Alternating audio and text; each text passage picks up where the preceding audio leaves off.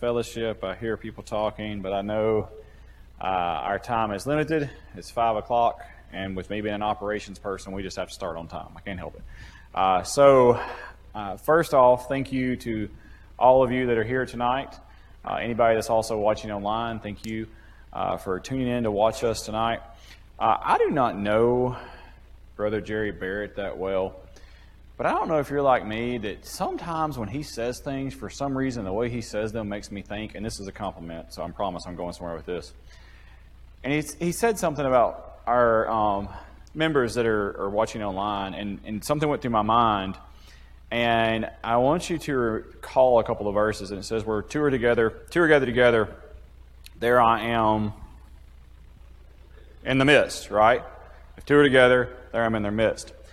We've always defined that physically together.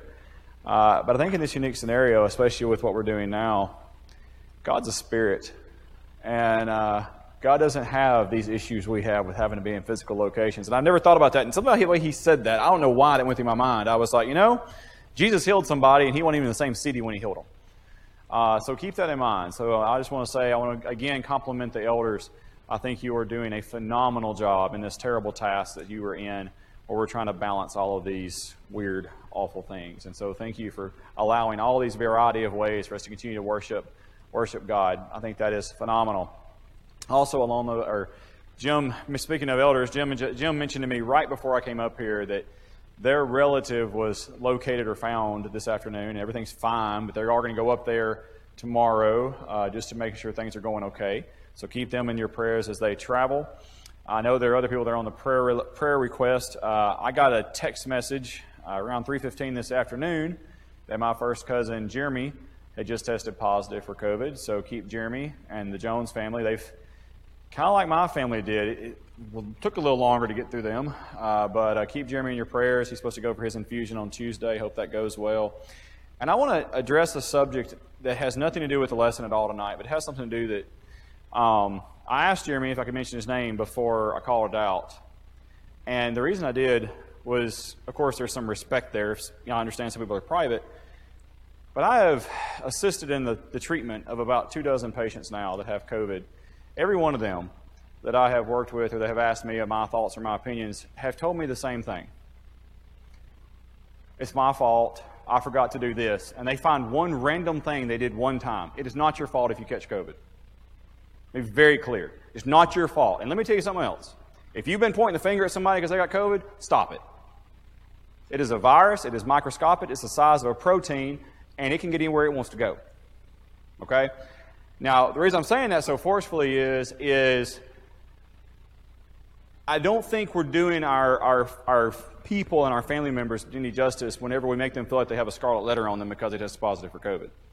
And so the reason I'm saying that is be very aware and it's a ministry, it's actually part of my treatment protocol now. And the fourth bullet of my treatment protocol is no matter what anyone says, no matter what anything does, you're going to stay off social media, you're going to stay positive, and you're going to pray. That's my fourth step. Because I've seen that in my own life when I had COVID, we have convinced everybody they're going to pass away if they get COVID, and it is a that is the mental side of COVID. And so as you put people in your prayers, like my cousin Jeremy for COVID, Put that in your prayers as well. If they come over, they get over those feelings because those are not good feelings. Uh, when you're already trying to fight a virus, you don't need that side of it as well. So keep that in mind as you go through. Uh, it, is no, it is no one's fault if that happens to you. And if it happens to you, you know, if you want to go on the prayer list, prayer list, we will happily pray for you. And if you don't, I, we understand that as well. Uh, but always be aware that God's prayers are very, very, very powerful. And so, with that, I do want to start the class with a prayer and then we'll get into our, lex- our lesson text. Dear Heavenly Father, Lord, you are awesome and almighty and powerful, and you are our Creator. And Lord, as we look outside today with the sunshine, Heavenly Father, and though it is late in August, because of the rain you have caused to fall, everything is still green and lush, Heavenly Father. Lord God, we are aware of things that are going on in our country and around the world, Heavenly Father. And people are struggling in various ways, Heavenly Father. The virus right now is, is very strong. And we know, Lord, that you are where we should put our focus, Heavenly Father. For we know to live as Christ and to die as gain, Lord. And we know, Heavenly Father, that if we put our faith in you, Lord, we will never be let down. Heavenly Father, we pray that you will be with all those that are sick, whether it be with COVID or any other ailment or illness, Heavenly Father. We pray that you will be with those affected by the storms. Uh, we know that there are some family members, Heavenly Father, to this congregation. We pray that you will be with both them in the recovery, uh, the mental toll that loss of property causes from something like a flood, uh, the mental toll of losing loved ones in that flood, Heavenly Father. Lord, we pray that you will also be with those that will be traveling in that area, keep them all safe, help them return uh, safely, Heavenly Father.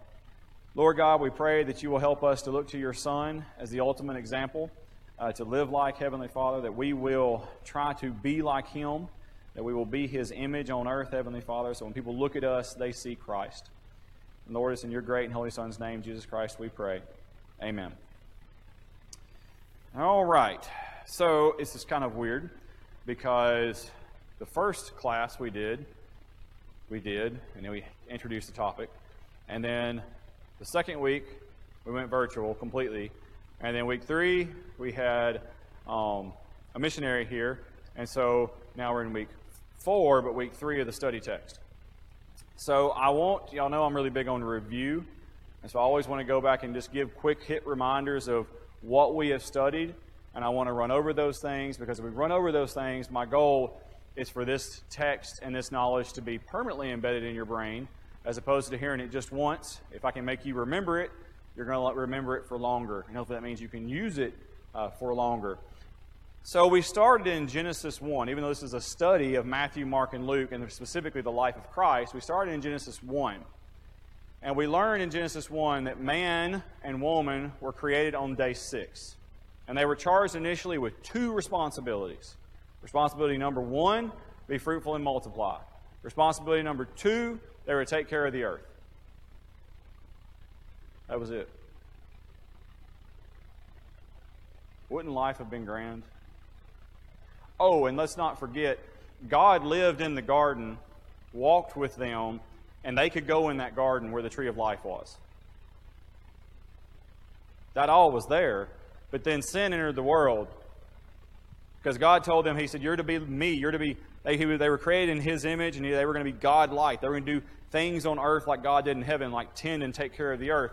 But then when sin entered the world, we, mankind, could not image God anymore. See, God is perfect, God is pure and good, and we aren't. So, if you remember that first class, I used the analogy of a mirror. We broke our own mirror. We couldn't reflect God anymore. We needed someone to fix the mirror. And so, enter Christ, God's Son. And so, Jesus was part of the entire Old Testament text. For some reason, we don't think he's there, but he was. He was there the whole time. Uh, everything that was made on earth was made by him and through him. We know that he's described as the Word in John 1. So he literally wrote the Old Testament. Think about that. I personally believe there were multiple actions, and you may think of some as I say this, that I think he was actually on earth doing things during the Old Testament. One that people oftentimes point to is Daniel in the lion's den, right? Who was that guy? Looks like the Son of Man. Walking around in there. Who was that? And then there's other phrases in the Old Testament, specifically when it calls out a very specific angel. And that angel is referred to as the angel of God. And that angel is different than every other angel ever mentioned. Study him. He's very interesting. And then what about the cloud and the fire that the Jews had? What was that? Was it just cloud and a fire, or were they being led by somebody? So don't ever discredit that Jesus was alive and well throughout the entire Old Testament. And then when the time was right, when the plan of salvation was finally fully realized, he was sent on earth. Now, I chose to start this class after we went through God created us in his image. We're supposed to be his image. We broke it, and so we had to send Christ. But I chose to start at the very end of Jesus' life, on the, on the cross. Now, the reason I started on the cross, if you might remember if you got to watch that lesson that night, was because I don't know of a single, I'm going to say 18 hour period where there are more examples of obedience in the entire Scripture. I'm going to say it again. I don't know in the entire set of Scriptures in a single 18 hour session where there are more acts of obedience carried out. So, what we did was we've broken this down into three lessons about the cross. Lesson one was on the way to the cross, and that's the one I taught virtually. So, if you haven't watched that one, go back, catch up. It's fine, it shit's it's uploaded. I actually went back and watched it myself. I self review how I teach, so I know where I mess up, need to fix. And so I went back and I listened to it again. And where we go over that particular section was where Jesus was on the way to the cross. And I walked through the, the moments that he obeyed God. And you're like, well, yeah, he obeyed God to the cross. No, it was more than that. It was, it was more than that because every time he got hit, he could have stopped. Every time he got slapped or insulted, he could have stopped. Every time. And I don't think we realize just how intense that temptation was. And what I don't understand is we talk about the temptations of Jesus' life, and we act like that 40 day period where he got taken out to the desert and those temptations, we act like that's the only time he ever got tempted. Is that what the Bible teaches us? Is it? No. What the Bible teaches us, he was tempted like us in every way. I've never been tempted like this. Never. But I'm told in my Christian life, I'm going to be a good Christian, I am supposed to be like Christ. The world should look at me and see Christ. It shouldn't be a hard decision to figure out if this person's a Christian or not. Because, see, Jesus kind of stood out from a crowd. There was never a more polarizing individual on the face of the earth than Jesus Christ. Never. I mean, really think about that. He was such the image of God, people bowed at his feet and cleaned his feet with their tears and their hair, and there are people that spit on him and hit him. You ever see anybody spit or hit God today? No, they can't do that physically, but do they do it? Do they reject God just because they hate him? Why are they so angry at somebody they don't exist? They don't. They do not believe exists. You ever thought about that? If he doesn't exist, why are you so angry at him? And why does it bother you that I think he does? They don't realize they're confessing his existence in their very own behavior. But in this 18 hour, and like I said, and I know we don't know the exact number of hours except for the time he was actually on the cross, he was tested multiple times. And so get, we went through the path of the cross, and I ended that lesson with as he's walking, he's just fallen underneath the load, and as he's walking, he just does an about face. And he talks to a group of women that are mourning behind him.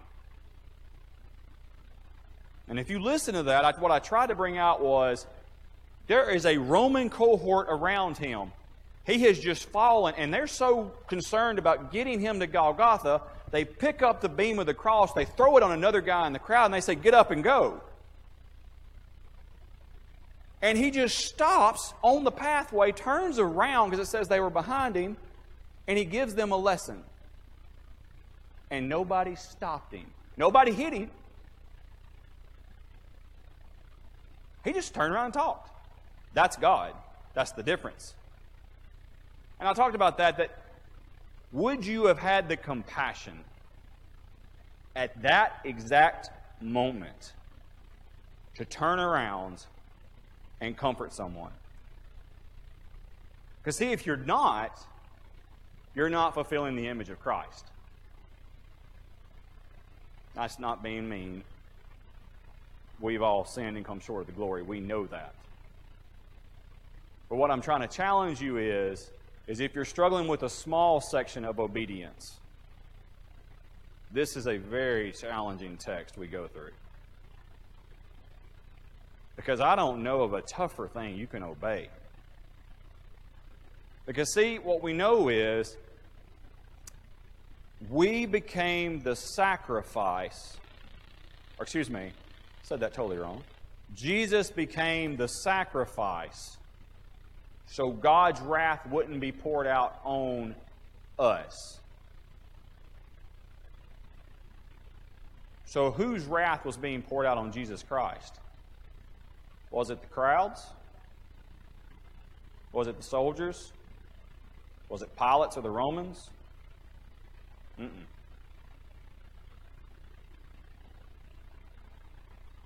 Whose was it? It was God's wrath, that's right. So there's certain things about this crucifixion that are unique compared to other crucifixions that happen. One is the brutality of the beating at the beginning. And then two is the mob that was surrounding it. And then three, I was just checking the time. I promise I wasn't getting a text message or something. You never had to worry about that when you had watches back in the day, right? But the third thing is, is there's another event that I mentioned in that class that I'm referring back to there was another event that was going on simultaneously in Jerusalem at the exact moment Jesus was being carried to the cross. Excuse me, wrong phrase. Walked to the cross. What weekend was Jesus crucified on? Passover. What happened on Passover weekend, Brother Jim?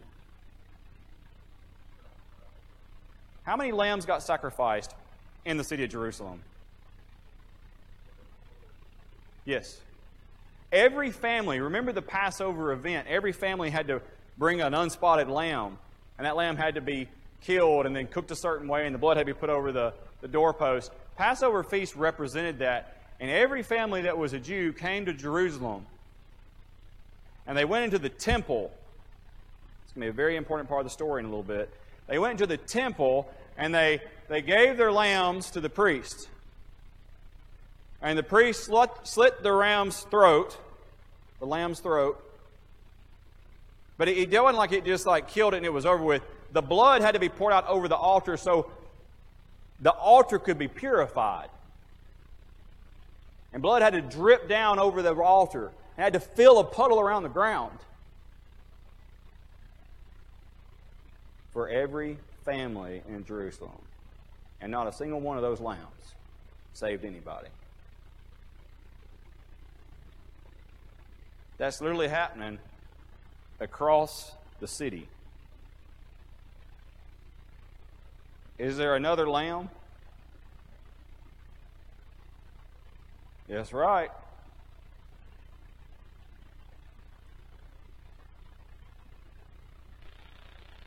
Let's talk about the altar.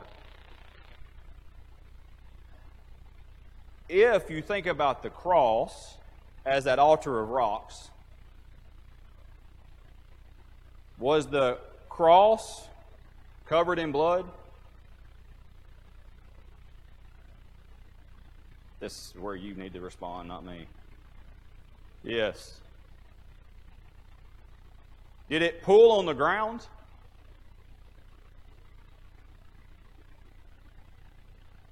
Was it poured out? Literally? Yes. It is not a coincidence that it was the same weekend. I don't know why we don't talk about that more. Maybe because we don't know our Jewish history as well as we should. But the real lamb was being slaughtered in one place, and all the substitutes were being slaughtered somewhere else. There was blood everywhere in Jerusalem, but there was only one spot where it really mattered in the whole city. So let's get this straight. You got one whole, one whole side of the city trying to act like they're worshiping God while they're crucifying him on the other side of the city chanting about it. Oh, the irony. The disgust that God would have had just looking down on that scene. Now, that was just for the wrath of the people of Jerusalem. That, that's, that's not including our sins or the 6,000 years of sins before that. Now, why am I telling you all this? I'm not trying to make you sad. I just want you to see this obedience in a different light.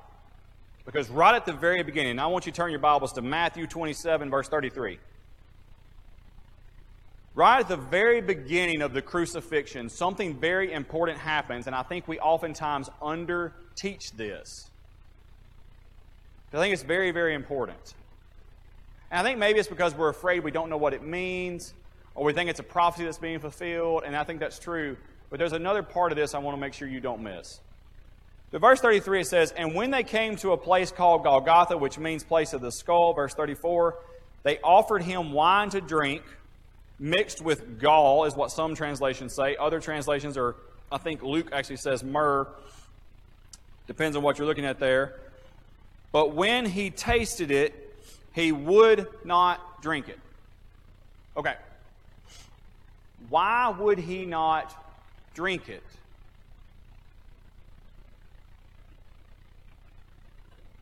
What?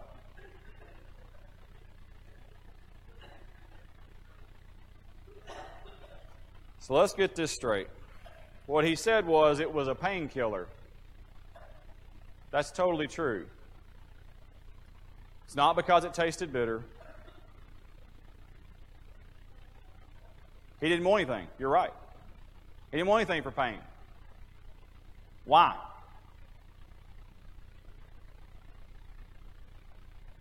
What?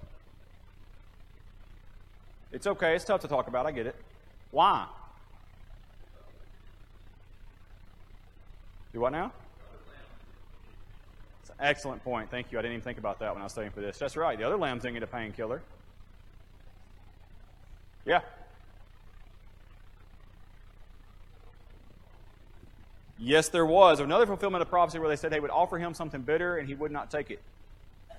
So, yes, we have a fulfillment of prophecy. There's a saying that I was taught when I was a young manager the easy road is often the hard road. And what we typically mean when we say that is if you always take the easy road in life, you're probably going to have a harder road. Now, I would have taken the painkiller because I'm selfish, and I'd have been like, okay, this is fixing to get real bad. I think I've done enough. I'm at least going to knock this lump. I'm going to numb it a little bit. Now, this was a commonly th- common thing done to, to people that were being crucified before they got on, before they were actually dropped in the hole, so to speak. And so, what's really, really important here is he didn't take the easy path. It may be because the easy path would have prolonged how long he had to hang there until God's wrath was satisfied. It may be what Brother Jim said and the fact that pain was a part of it. I don't know. But I hope you look at that verse and don't just skip over it as though, yep, that's just part of it. He didn't want it because it was bitter. No, that wasn't the case. I don't, or at least I don't believe it was the case.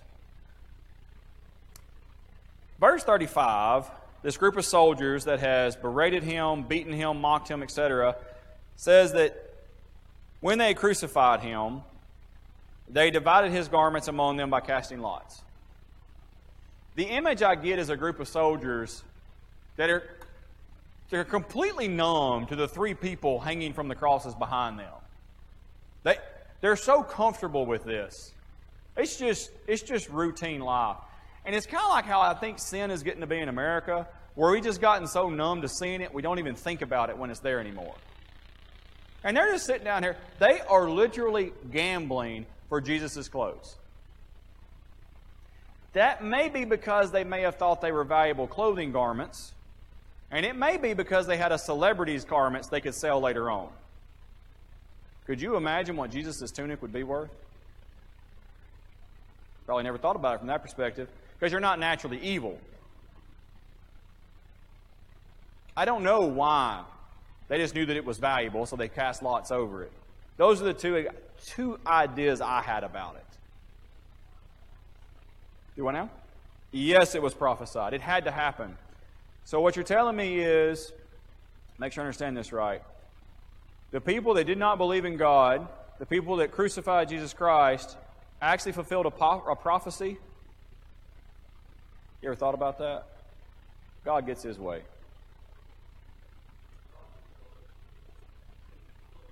Yes, yes, he was stripped. No doubt. Part of the humiliation. Then it gets down here, verse 37. It says, And over his head they put the charge against him, which read, This is Jesus, the King of the Jews. That was a true statement. He was also King of the earth and the world. Verse 38 Then two robbers were crucified with him, one on the right and one on the left. I want to pause right here for one second. We have always used the phrase thief on the cross. If you have a translation, it may just use the word criminal. I've learned recently that the word originally translated here, it really is just referring to a criminal. I don't really know at what point, because I'm not that good of a like Bible historian. I mean, people that like translated Bibles is what I'm talking about.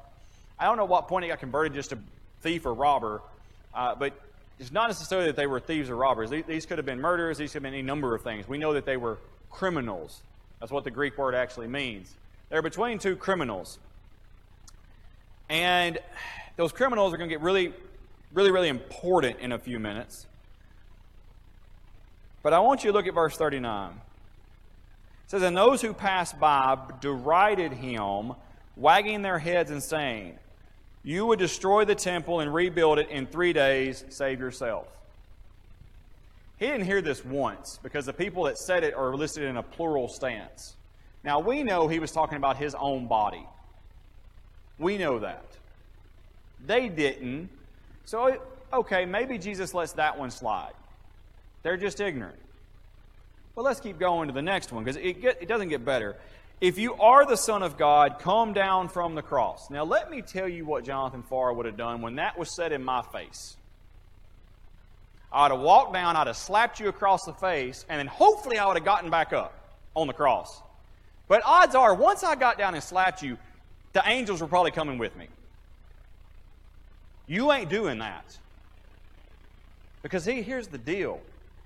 The most awe inspiring thing of power is when you have the power to do something and you choose not to use the power. Not because you're a coward, but because simply abusing the power is wrong. Don't underestimate the mental side that Jesus was fighting. Because, yes, he was 100% God, but he was also 100% man when he was on that cross. So you think about the thoughts that went through his head, his human brain. But see, we tell people lies nowadays that they can't control their own thoughts, they can't control these own things, when in fact, you can discipline yourself. I don't mean hurting your body. I mean, you can literally train yourself not to say certain things to yourself. And that's weird. We don't talk about self talk very much in church. It's uncomfortable. We don't like talking about that. But in reality, you can. And he's practiced this his whole life. He lets this one go. I wouldn't have. But see, that's why I needed Jesus, is because without him, I'm lost.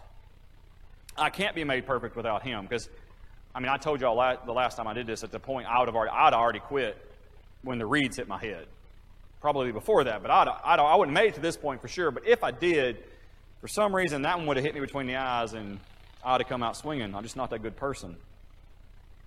Verse 41 So also the chief priests with the scribes and the elders mocked him, saying, Now these are the guys that had an illegal trial and beat him up all night before he got to Pilate. They've already had their fun with him. And oh, by the way, they're the ones that are supposed to be the religious people. People are supposed to be nice people. People are supposed to be the examples of how to behave. He saved others. He cannot save himself. He is the King of Israel. Let him come down now from the cross, and we will believe in him. What an insult.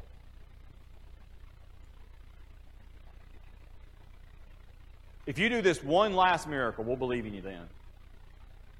Dead people have been raised. Thousands of people walking around without leprosy, thousands of people walking around without issues. Because remember, John says that if the works were contained, the world would not hold what all he did. Never get the impression that there was only a couple of blind people healed.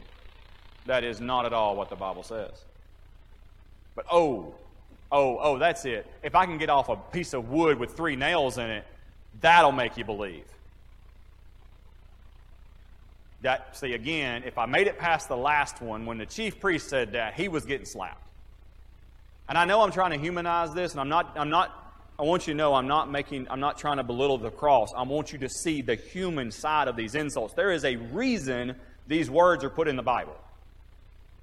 They're not just here for folly. God doesn't just throw random words. There was more than this said. I firmly believe it. I think these are the ones that hurt the most. That's my opinion. You can debate me, that's fine. That's my opinion. Because see, God's a jealous God. He wants no gods before him, and he doesn't like being mocked. And all these are mocks. Let's keep going. Verse 43. Now we're going to get to his faith. He trusts in God. In other words, he has faith in God. Let God deliver him now. So now they are mocking God Almighty. And I want you to notice the timeline that something happens here. He trusts in God, let God deliver him now if he desires him, if God desires his own son. For he said, I am the Son of God, and the robbers, or the criminals, whichever word that's in your Bible, who were crucified with him, also reviled him in the same way. Now we're going to go to a different text for just a minute. We're going to come back to Matthew. So flip over to Luke chapter 23, verse 39. Luke chapter 23, verse 39. I'm going to give you just a second because I don't want to run out of time.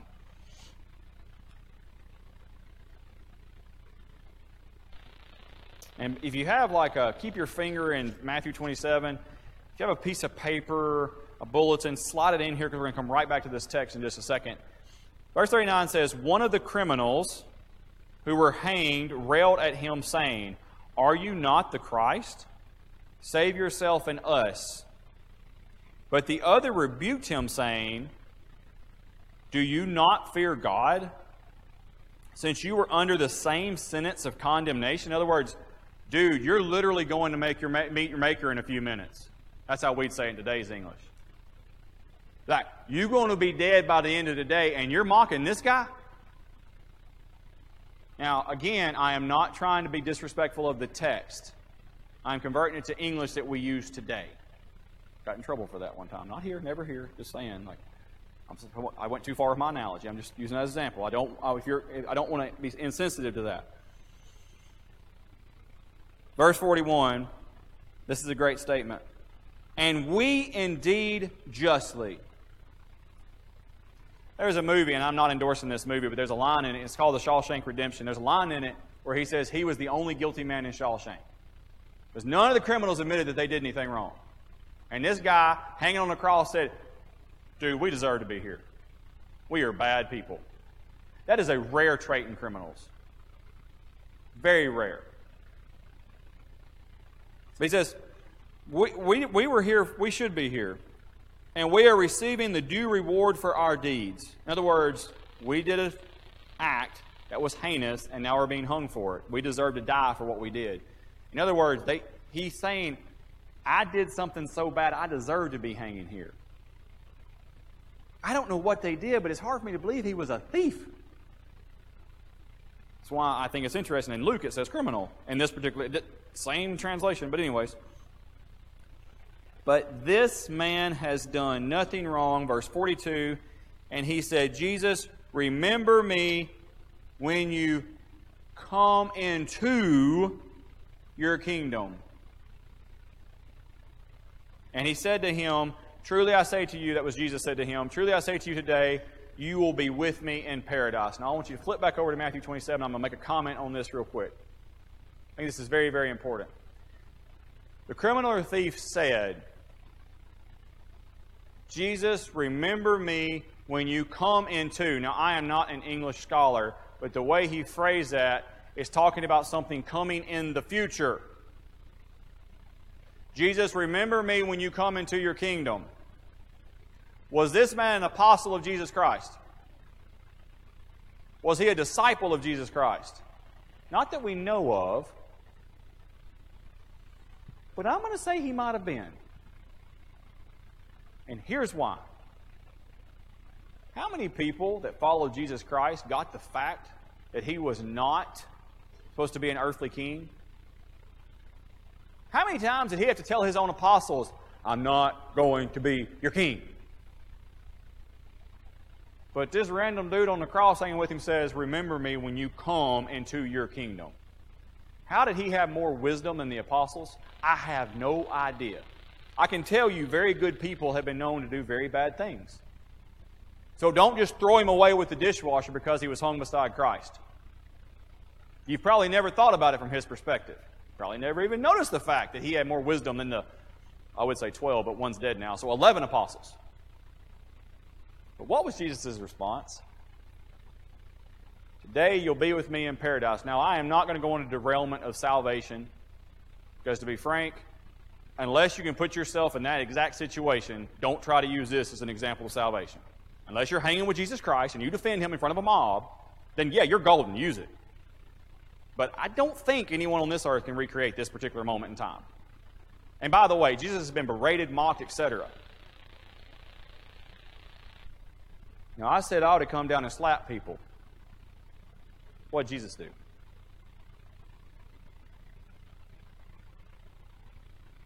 What? He saved someone, didn't he? I'm sorry, I can't actually hear what you said. I just assumed that what you said was that. Jonathan Farr would have slapped somebody. Jesus Christ saved somebody. See, when the New Testament says he's the exact imprint of God, and if you remember that very first lesson we went through, all those parts where he said he is the image of God. See, we were created in the image. We're supposed to look like God, but he says he is the image of God. He is the exact imprint of God. This is what God does. No matter how bad it is, he's still looking to save somebody. But there's a word he used where it says, Today you'll be with me in paradise. And that word trips us up. But I want to do a quick, short, way too short a study on this particular word. I think it's important. So if you remember, this class started in Genesis 1. And I mentioned the garden and the tree of life. The word that's used to describe the garden and the tree of life where God lived and where Adam and Eve were kicked out of is the same word used here. Means the same thing. In other words, you are going to be in the presence of God today.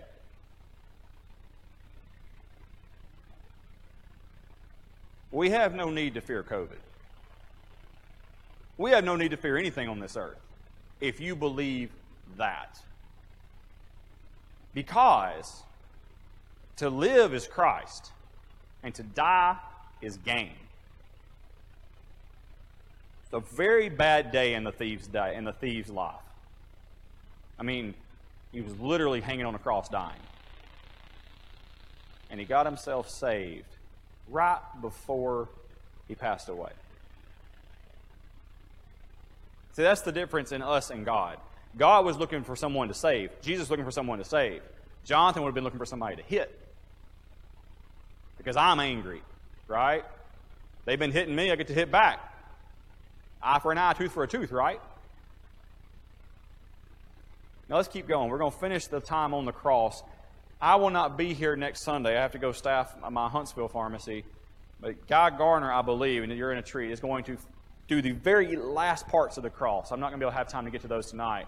But there are some acts of obedience that are very unique at the very, very end of the cross while he's not yet passed away, but is not going to be covered in this text. So make sure you come back next Sunday or tune in next Sunday. So here we go. Verse 45. Back in Matthew 27. I'm sorry, Matthew 27, verse 45. So we just got this insult of faith. I know I went a major derail with a thief, and we come right back where they said, he trusted God. I want you look what happens when that statement is made in the context of this. It says, Now from the sixth hour there was darkness over all the land until the ninth hour.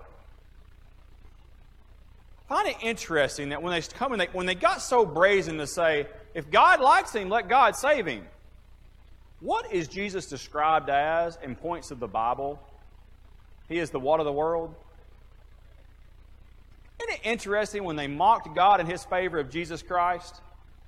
the light of the world just turned off. Just poof. God said, Oh, you want to know if I'm around? Click, turned off his light bulb. What I love is in Luke, where we were just at, and I don't have time to run back there real quick, but look at that same text the way we were in Luke. It says, The sun's light failed. The sun's light failed. This wasn't an eclipse, because eclipses last somewhere between three and nine minutes for the most part. This was a three hour event. It literally said the sun couldn't get to earth. Why is that? You will hear people try to say that we know the earth's been here for billions of years because the sun's so far away. No. No. God brings the sun from the light from the sun to us, and he can turn it off whenever he wants to. Because Jesus is the light of the world. And when you mock whether or not God had favor in Christ, he turned off his light bulb. What astounds me is that just a few weeks from now, only 3,000 are saved.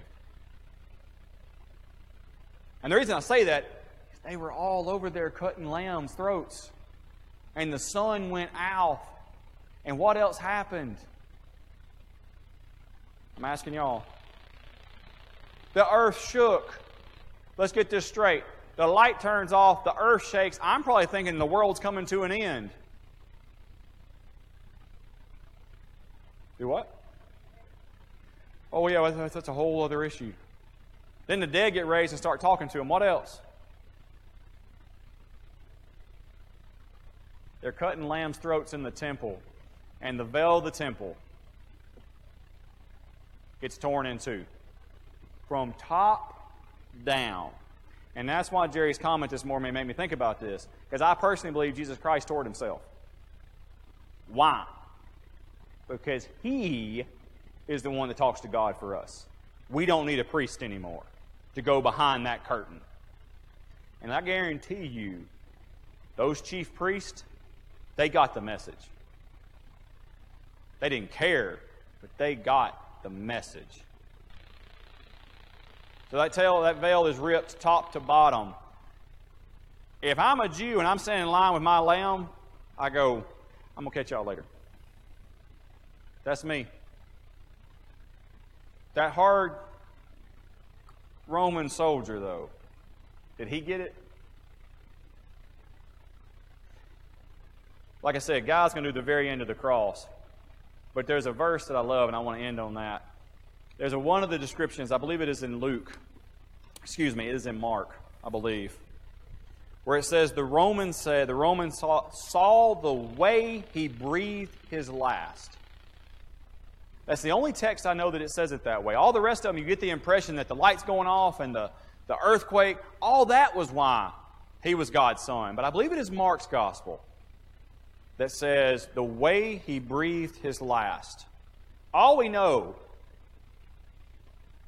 is he cried out with a loud voice before he died. Now, we know some words that he said, but it may be entirely possible that that was a godly cry, not a human cry. And I'll tell you why, or excuse me, God will, but it has something to do with what happened at the very end of the cross. And you know it if you're a Bible scholar. Whenever Jesus didn't understand why God had forsaken him, and Mark says that Roman looked up at him and said, This man was what? He was the Son of God.